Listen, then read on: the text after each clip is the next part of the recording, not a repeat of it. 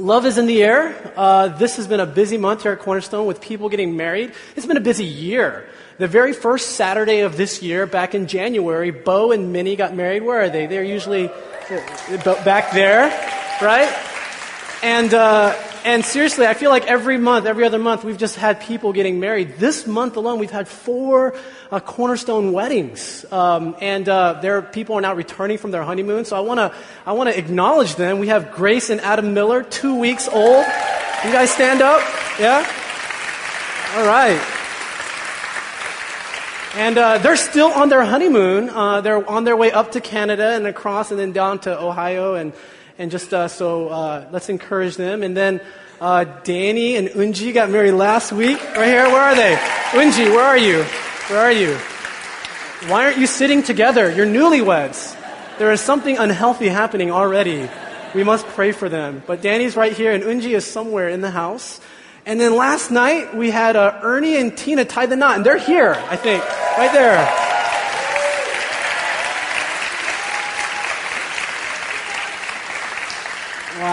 So, uh, and there are many more weddings to come. Uh, I've already been contracted to do weddings 12 months, six years in advance, actually. Somebody already asked me, six years from now, can I jot you down? I was like, are you crazy? you know, I'm serious. Somebody asked me, six years from now. But um, it's, uh, it's, it's been a lot of fun in this season to be a part of this work that God is doing in and through our church and bringing people together and uh, love is really one of the primary things that John writes about as we've been studying in uh, this letter, 1 John. And so let's look at that now. Let's read it again. And uh, over 40 times, John uses or mentions the word love. And every time he talks about the church, he calls us the beloved of God, the beloved. And uh, he is known, John, the author of this letter, is known as the one Jesus loved. And so, if anyone were to write about this divine love, it would be John. And today we're going to begin in chapter 3, uh, we're going to read the first 10 verses together, so let's take a look. John writes, How great is the love the Father has lavished on us that we should be called children of God. And that is what we are. The reason the world does not know us is that it did not know Him. Dear friends, now we are children of God, and what we will be has not yet been made known. But we know that when He appears, Jesus, we shall be like Him for we shall see him as he is.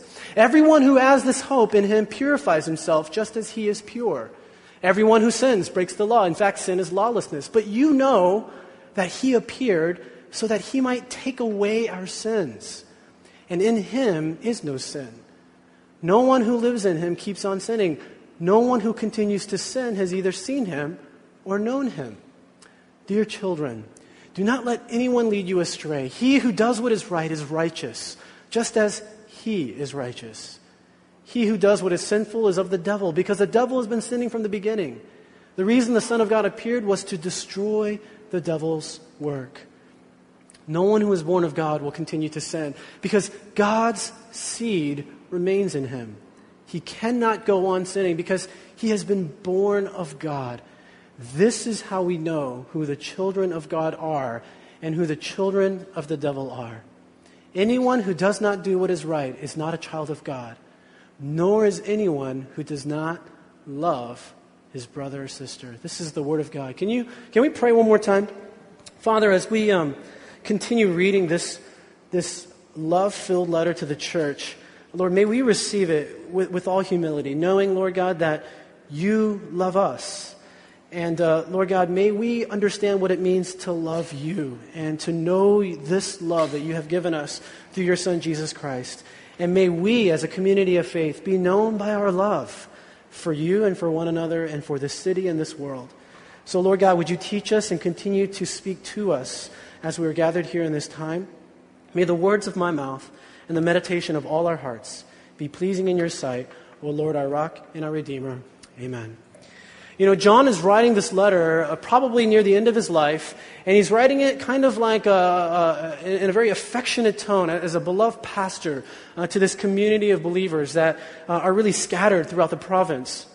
And the two themes that really dominate this letter are God is love and God is light. In chapter 1, John says, God is light and there is no darkness in him. He is pure. Uh, God is spotless.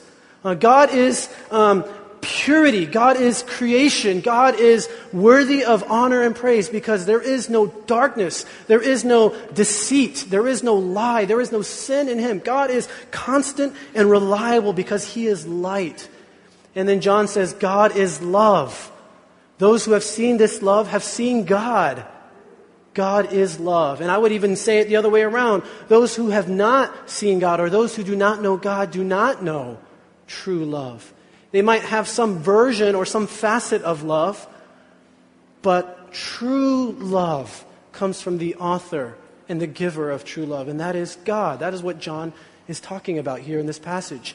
And he talks about God being light and God being love because he wants to affirm the believers. He wants to assure them of God's love in their lives and he wants to assure them of their salvation. Because there's so many voices in the world that are bombarding their thinking. Voices that are telling them that they're stupid, that they're foolish, that what they believe in will be here today, but it'll be gone tomorrow. What's the point? Give up on it. There's so many other ways of life. Don't just be narrow minded and follow this one way. And so John is trying to encourage them and he's trying to assure them of this salvation. And he does it by proclaiming that God is light and God is love. And love is in the air, as I just said. How many of you have ever been or are in love? How many of you? Let's see a, a raise of hands. Oh man, we need some help. We, we need a, we need a, maybe we should just go into a prayer meeting right now Okay, let me ask you this then, okay? And, and don't be shy. Don't be shy. How many of you have ever had a crush on somebody? Raise your hand. Come on. Raise, yeah, there we go. More hands. Okay. How, uh, keep your hands up. How many of you uh, have ever had a crush on somebody that was a one way crush? All right? You can put your hand down if it. All right, my, my hand is up. I had a one way crush before. Before I met my wife, I had a one way crush. How many of you had a one way crush and the person you had a crush on didn't even know you existed? All right? Am I the. Okay, there's still some of us here. There's still some of us. I see you. I see you. Yeah, I know how that feels. I, I had a crush on someone in high school. Uh, I knew everything about her. Everything. Uh, well, that sounds a little creepy. Uh, I, I, I, I knew a lot about her, but she knew nothing of me. She did not know that I existed. And I was head over heels for this woman. Um, but I had to give up because I knew that there was no way on earth that we would ever uh, fall in love. Because the problem with this woman, as beautiful as she was, was she was only two dimensional. She was a cartoon. Her name is Belle, and she is the star character in The Beauty and the Beast. And when I was in high school, because this movie came out in 1991, I had a. If you were to ask me, could you ever marry a cartoon? I would say, yes, I could marry that cartoon. And I would be happy because she is all that. She is beautiful. If you guys have seen the movie, right? Please, come on. All right? It's one of the best animations of all time, Beauty and the Beast. And Belle is not only beautifully drawn, uh, uh, she's not just beautiful on the outside, but she's also beautiful on the inside right? If you've seen the movie, right? She has this innocence, this purity about her, and she loves her father. You know, in the movie, her father, he's not all there, right? A little bit of a wacko, and people have kind of written him off. But she cares for him, and she loves him, and she does everything that she can within her ability to really care for her aging father, who's sort of losing his mental capacity. So not only is she beautiful on the outside, she's got this tenderness, and, and if that wasn't enough, like the, the stud in town, his name is Gaston, right? He's, he's handsome, he's built, he's successful. He was probably the, the captain of the football team, the president of the high school, the most likely to succeed. Every woman in the village was, uh, was head over heels over Gaston. Gaston tried to woo Belle, and Belle didn't fall for his tricks. All right? I mean, uh, to, to, to add to her character, she wasn't attracted to his appearance or what he could give. Right? Oh man, I was in love. I was in love with this woman. And uh, this story, The Beauty and the Beast, is powerful. It, it, it, connected with me as a, as a 16, 17 year old, and it still, when I think about it today, connects with me. It connects with so many of us, no matter how old we are, how young we are, what culture we're a part of, because the basic plot of the story is simply this this beautiful woman falls in love with an animal, right? With a beast with something so unlovable Something so undesirable. And the beast in the movie, not only was he literally a beast on the outside, he was gruesome. He was scary, but even on the inside, he was bitter. Remember, he was mean. He was heartless. He had no compassion for anyone. I mean, he was out to ruin the world. He had been hurt and jaded and let down. And so now, not only on the outside, but on the inside, the beast was disgusting and despicable. But this beautiful woman, throughout the course of the movie, falls in love with this unlovable beast. And at the end of the movie, she kisses him. Right? She kisses him. And his curse is reversed. It's a beautiful story, isn't it? And I think it's beautiful because we all can connect with the animal, the beast. Maybe on the outside, uh, we're better at hiding and pretending our ugliness. Maybe we can kind of fake it and, and appear to be all together, appear to be respectable, appear to be cordial or nice or outgoing. But you know, every single one of us, we love that story, The Beauty and the Beast, because we want to be loved like the beast. Even if there is no unlovable character in me, I want to be loved. I want to be loved by somebody who sees the nastiness in my life, not only on the outside, but especially on the inside.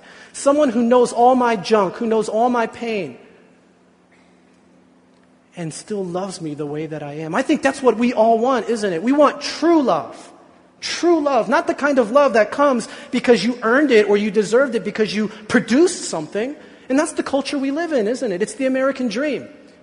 Study hard so that you can make good grades, so that good grades get you into a good school, so that a good school helps you get a good job, and that good job helps you to make a good salary, so that you will be able to marry a good spouse and buy a good house in a good neighborhood and have good kids and have the good life. Isn't that what we're all driven, driving for? We're, isn't that what drives our culture? It's about performing so that we can achieve security and acceptance. If I work hard enough, I'll be secure and I'll be accepted. I'll be loved. He or she will love me because I am lovable, because I've earned their love. And that is deep within what drives so much of our culture in our world, the world that we live in. It's driven, you can call it greed or ambition, but at the end of the day, why do we want more? Because we want more, that more to validate who we are so that people will accept us. And I think that's something that bleeds over into so many areas of our life, even spiritually speaking, right? If you read the Bible a lot, if you pray long prayers, if you're a small group leader, if you volunteer your time to help out at the soup kitchen or go on a mission trip, not only will people in the church accept you because you're one of them, but who will love you more? God will love you more, won't He? If you read His love letter to you every day, He'll love you more. If you pray every day, He will love you more. Or at least we feel more accepted by God. Because what happens when we don't read the Bible and we don't pray and we stop coming to church? We feel unloved, don't we? So to get that love back, we try harder to be loved. I need to go back to the Word. I need to read the Bible from cover to cover this year. I need to get my prayer life back on track. And so we live to be loved. And that's where we connect with the beast. But the Bible doesn't say that you're loved by God because of anything you've done. The Bible doesn't say that you're loved by God because you've prayed enough hours or you've read enough verses or chapters, you've done enough Bible studies, you've, you've logged enough hours volunteering for the church or for the, for the community. You've, you've brought enough friends to faith, or you've shared your, your, the gospel with enough non believers. So now you qualify for God's love. Now you earned this job and this career and this lifestyle. The Bible doesn't say that anywhere. What does John say? John says, How great is the love the Father has lavished on us that we should be called children of God. And that is what we are. That is what we are. We are what? We are children of God. Why? Because He has lavished His love upon us. God did not look into the future and say, look at Eugene, he's going to become a pastor someday. So I'm going to adopt him as my child. He will be a good return on investment. Because he's going to plant a church or he's going to be a pastor or he's going to, he's going to teach the word. So I'm going to love him because I know what he's going to do. That's not why I'm adopted. He doesn't look into our lives and say, you know, I'm going to love you because I know everything you're going to give back to me. He lavishes his love on us because we are his creation. We are his children. And that is what we are. Now, the NIV here, uh, the translation is a little weak. Most other translation will add the word, but in the beginning of verse 1, it should say, Look, behold, check this out. We are loved by God. It doesn't say it there, it kind of insinuates it, but really in the Greek, the word there is look, stop, don't miss this. We are loved by God. We are His children. That is what we are. You are not a beast, even though you may feel like one. You are not unlovable, even though no one seems to love you when they find out who you are. You are not worthless, even if you feel worthless because you failed in school, or you failed in work, or you failed in relationships, or you've been failing in your spiritual life. John is saying that we are the beloved children of God. That is what we are. That is what we are. Now, the false teachers were speaking into this community, and this is what John is trying to combat. The false teachers were separating uh, the, the, the doctrine of Christ, what we would call Christology. They were saying that he was spirit, he was the Son of God, but he never really took on flesh because flesh is bad. Flesh is fallen, flesh is tainted. And so they were denying the incarnation of the Son of God. And by doing so, the application of that heresy was leading people to separate truth and love.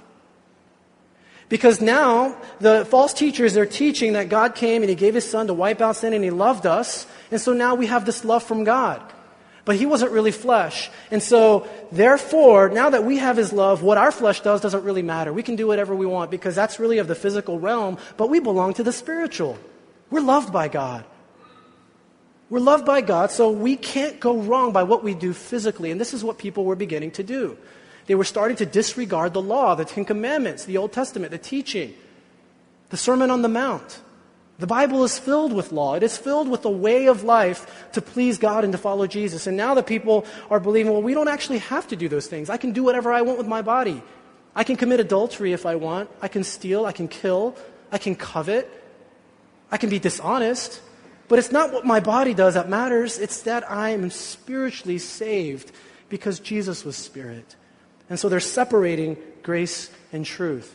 And now it's all about grace. And, and unfortunately, the church is doing the same thing today. We, we love to proclaim grace and we preach the gospel, not the whole gospel. We just preach the part that sounds good to us that says, hey, we're licensed to do whatever we want because God loves us no matter what.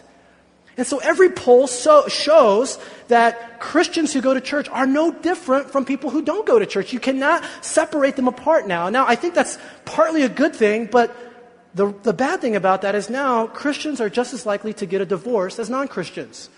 Christians are just as likely to cheat on their spouses as non Christians. Christians are just as likely to cheat on their taxes as non Christians. Christians are just as likely to be obnoxious neighbors as non Christians. There is no differentiation. We are not living apart from the world.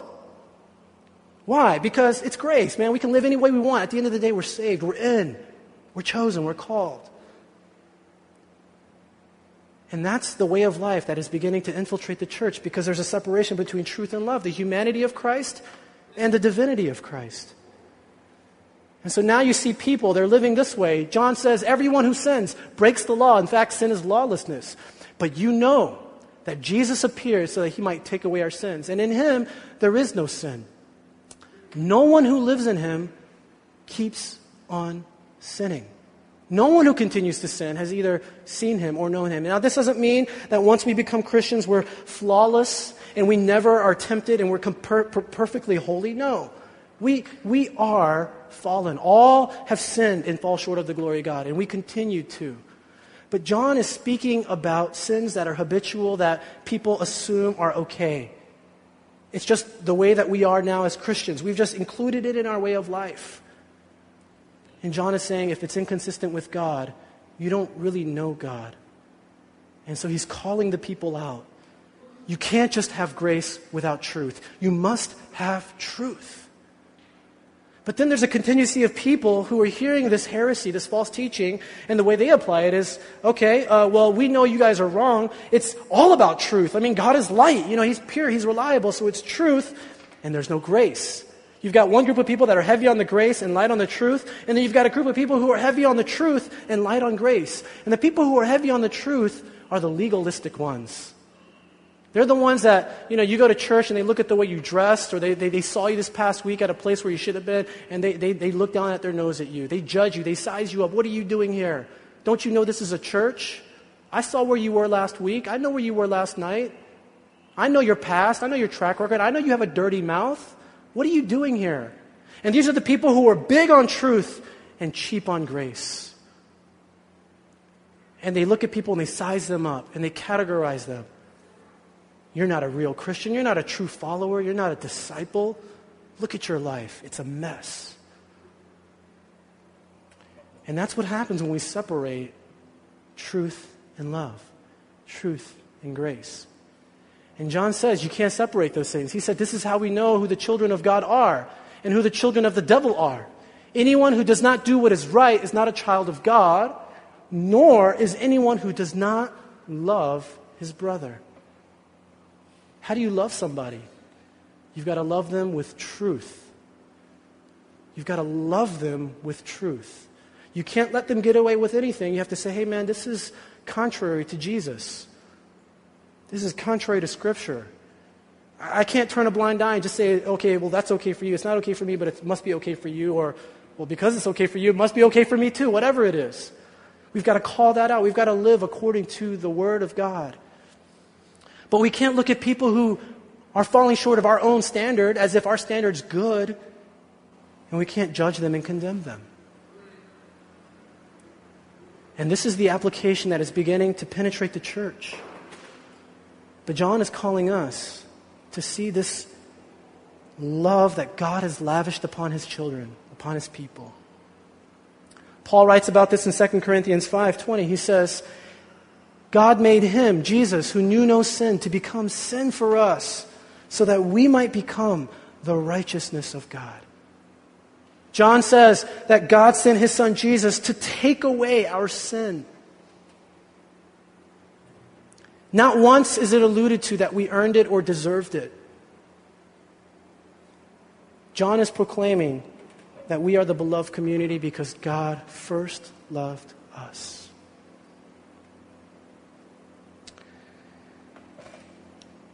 That is why the beauty and the beast is so powerful. Because there was nothing about us, ever, from the moment we were born into this world till the day that we die, that is anywhere near the perfection and the holiness and the love of God. We come into this world and innately we're selfish, we're stubborn, and we're prideful. And we live our lives for ourselves. And yet, even though we have the characteristic on the outside and on the inside of being this despicable beast animal, God reverses the curse of sin by loving us and giving us his Son. Jesus came in the flesh, flesh on flesh. It's like God, who is spirit, sent his Son in the flesh so that he could touch us, so that he could hold us, so that he could embrace us, so that he could kiss us and reverse the curse of sin in our lives. This is what John is talking about. We cannot separate the two.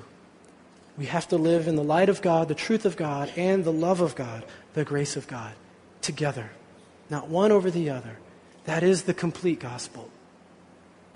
God loves us the way we are, but He loves us so much, He doesn't want us to remain the way we are. He wants us to become pure like His Son, to live for His glory, to be morally righteous, spiritually righteous, to combine truth and love, and to live for His glory. Let's pray together. Heavenly Father, we thank you for your divine love that you have lavished upon us. And Lord, like Francis, so many of us have gone through life seeking love and acceptance and identity and security in so many different shapes and forms. And Lord, at the end of the day, we know that it is still not enough. And yet, when we look to you, God, you are so perfect and holy, and you offer the gift of salvation, we feel unworthy. We can't measure up. We can't attain the status and quality of goodness and holiness that is consistent with your nature. But Lord, we thank you that you have made a way for us to exchange our sin with the righteousness of your Son. That we are no longer condemned, but we are justified. Lord, that through the cross, not only were we made clean, but we were made righteous through the righteous, obedient life of Jesus Christ. And so, Lord God, now may our lives not be determined by what we do or what we earn, but Lord, may it be defined by your divine love and your divine favor in our lives, and may that drive what we do. May that drive our relationships. May that drive our aspirations, our dreams, and our pursuits. Lord, knowing that we are secure in your embrace and that we have received sonship through Jesus, your Son. And so, Lord God, we thank you, we bless you, and we pray all this in Jesus' name. Amen.